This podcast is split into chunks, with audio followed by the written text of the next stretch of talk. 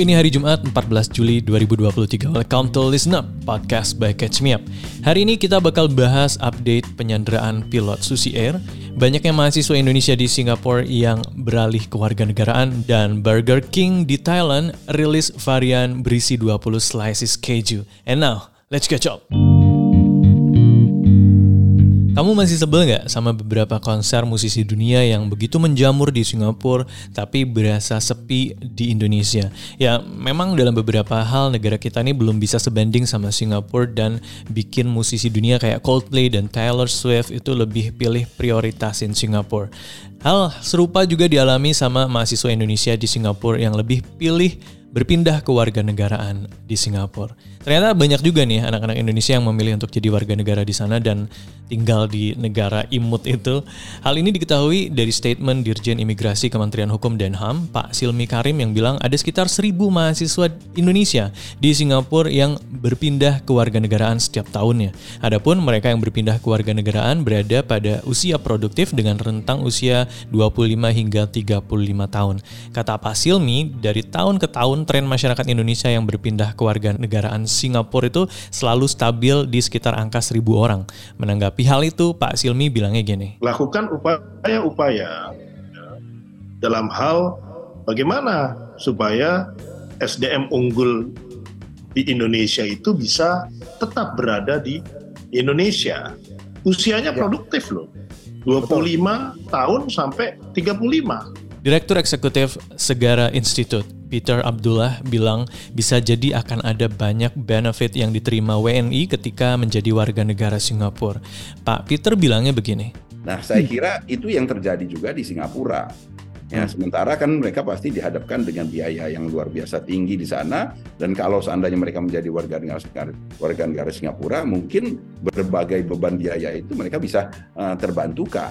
Sebagai perbandingan aja nih rata-rata gaji pekerja di Singapura pada tahun 2022 itu ada di kisaran 4.300-an US dollar atau setara dengan 64 juta rupiah. Angka ini tentu aja beda jauh sama upah minimal tertinggi di Indonesia yang ada di Karawang yang berkisar di angka 5,1 juta saja.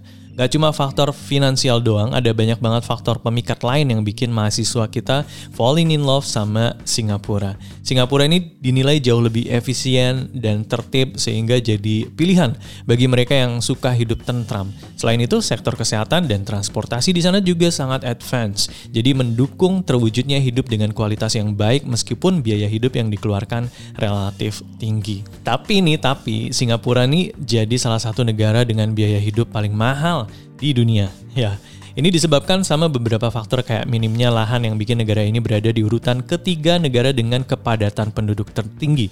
Selain itu, menguatnya mata uang Singapura dan pertumbuhan inflasi yang tinggi di sana membuat rata-rata harga kebutuhan harian jadi relatif mahal. Tapi ya balik lagi ya, berbagai fasilitas dan kenyamanan publik bikin banyak mahasiswa Indonesia ngelihat itu worth it. Apalagi ya penghasilan mereka bisa cukup untuk memenuhi kebutuhan sehari-hari. Oke, kita ke berita yang selanjutnya ya. Tentunya kamu masih ingat kan sama penyanderaan pilot maskapai Susi Air yang dilakukan sama kelompok kriminal bersenjata Papua beberapa bulan lalu. Kabarnya, sang pilot Philip Max Martens sampai sekarang masih disandra dan gak bakal dibolehin pulang sampai permintaan KKB untuk melepaskan Papua dari Indonesia terpenuhi. Nah, baru-baru ini ada update terbaru dari Presiden Indonesia, Pak Jokowi yang bilang bakal melakukan semua upaya untuk menyelamatkan Sandra.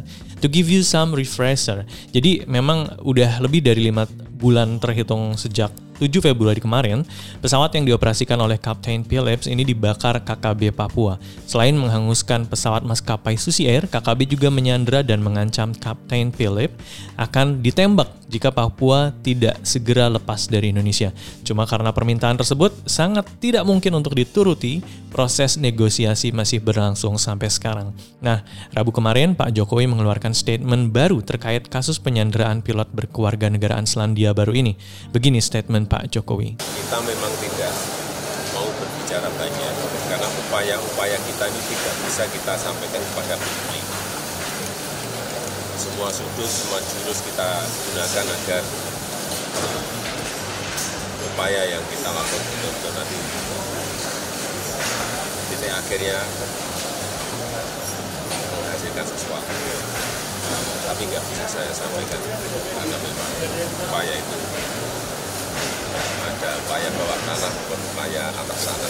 Jadi emang pihaknya cuma bisa meyakinkan publik soal adanya upaya yang matang dalam pembebasan yang tengah dilakukan gitu. Nah, ini semua itu kembali ditanyakan sama teman-teman wartawan setelah sempat tersiar isu pihak KKB meminta tebusan sebanyak 5 miliar kepada pemerintah Indonesia. Pak Jokowi yang ditanya soal tebusan ini enggan membenarkan ataupun membantah kabar ini. Kembali lagi, beliau menegaskan bahwa pemerintah akan berfokus untuk segera menyelesaikan kasus ini dengan jalan yang terbaik. Soal isu uang tebusan ini ternyata pimpinan KKB Egyanus Kagoya membantah isu tersebut. Lewat video yang mereka rilis Sabtu kemarin, Egyanus bilangnya begini. Jadi seluruh media di TV maupun di media mana di media mana ada isu-isu bahwa tidak di pada tiga ada minta uang 3 miliar itu mau kosong dari mana saya minta uang 3 miliar. Jadi seluruh media Indonesia bermain oleh seluruh media dikatakan bahwa ah, di mana-mana dikatakan bahwa ah, Janus Korea ada minta uang. Saya tidak meminta uang. Saya tangkap pilot itu tidak minta uang. Saya hanya minta kemerdekaan. Hanya satu itu yang saya tangkap. Lagi-lagi, permintaan mereka emang cuma satu, yaitu pelepasan Papua dari Indonesia. Agak rancu ya memang isunya datang dari mana. Cuma konteks uang tebusan 5 miliar rupiah ini pernah muncul ketika Kapolda Papua, Matius Fakhiri, itu memberikan arahan kepada PJ Bupati Nduga. Sabtu kemarin, Pak Matius mengklarifikasi isu tersebut dengan ngomong seperti ini. Saya sudah sampaikan bahwa Egi dan kelompoknya memang tidak pernah menyampaikan untuk lima minta uang itu. Sehingga saya bilang kalau memang dia mem, saya yang bilang kalau dia membutuhkan uang, yang penting tidak lebih dari 5 miliar. Itu pemerintah siapkan saja. Yang penting pilot ada pada kami, uang dikasih tidak apa-apa. Kita kan mau cari win-win untuk tidak ada lagi dampak lain daripada kejadian itu. Jadi udah clear ya. Nah, lewat konferensi pers yang dilakukan, Pak Matius nggak cuma mengklarifikasi isu sejumlah uang tebusan. Pihaknya dengan tegas menolak permintaan KKB pimpinan Egyanus Kagoya terkait pelepasan Papua dari Indonesia dan pasokan senjata api ke KKB. Meskipun begitu, Pak Matius juga tengah mengerahkan segala cara untuk bernegosiasi termasuk dengan menyiapkan uang tebusan apabila sewaktu-waktu dibutuhkan.